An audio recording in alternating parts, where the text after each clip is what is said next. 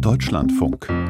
Informationen am Morgen. Wir schauen nach Brasilien, genauer gesagt auf die brasilianische Metropole Belo Horizonte, denn dort finden die deutsch-brasilianischen Wirtschaftstage in diesem Jahr statt. Es ist eine Stadt, die beiden Deutschen wie Brasilianern unterschiedlich im Gedächtnis geblieben ist.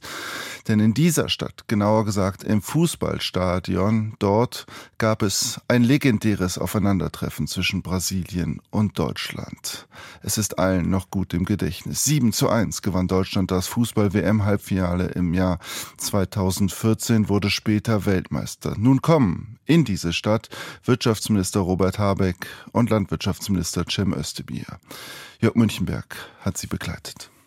Es ist vielleicht ein Schlüsselsatz für diese Südamerika-Reise, auch wenn sie gerade erst begonnen hat. Von einem Neustart, von einem Fenster der Gelegenheiten für die deutsch-europäisch-brasilianischen Beziehungen ist zwar immer wieder am ersten Besuchstag in der aufstrebenden Wirtschaftsmetropole Belo Horizonte die Rede, doch die ganze Erleichterung über die Rückkehr von Lula da Silva ins Präsidentenamt von Brasilien bringt Wirtschafts- und Klimaschutzminister Robert Habeck am Nachmittag auf den Punkt. Und man kann sich nur bedanken dafür, dass es eine Regierung gibt im eigenen Land, die sagt, unser Regenwald wird jetzt endlich geschützt. Es ist eines der hoffnungsvollsten Zeichen, Erklärungen, die eine Regierung in den letzten Jahren gemacht hat. Ich jedenfalls kann Tränen in die Augen bekommen, dass eine Regierung das Ruder so rumreißt. Die Hoffnung auf eine neue enge Zusammenarbeit mit dem rohstoff- und energiereichen Brasilien zieht sich wie ein roter Faden durch das Besuchsprogramm.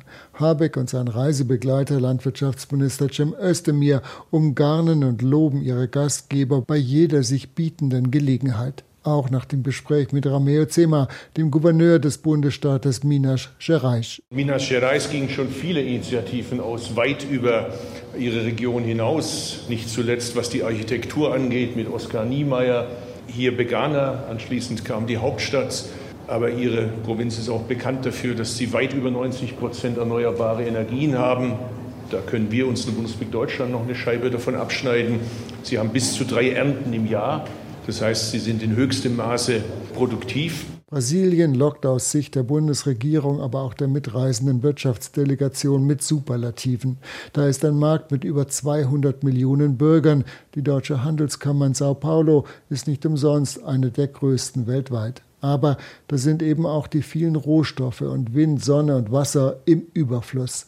Dazu eine Stromerzeugung, die bereits heute zu 80 Prozent aus erneuerbaren Energien stammt, weshalb beim Auftritt des Gouverneurs auch viel Selbstbewusstsein mitschwingt. Minas Gerais ist der erste Bundesstaat, der sich einer klimaneutralen Politik verschrieben hat. Wir haben ein Abkommen unterzeichnet und in Aussicht gestellt, bis 2050 klimaneutral zu werden. Wir haben sehr viele Public-Private Partnerships hier und viele Privatunternehmen kontrollieren heute andere Unternehmen und helfen ihnen dabei, dabei, die Umweltstandards zu erhöhen. Brasilien könnte auch einmal ein wichtiger Exporteur von grünem Wasserstoff auch für Deutschland werden, weshalb sich Habeck auch vor Ort informieren will.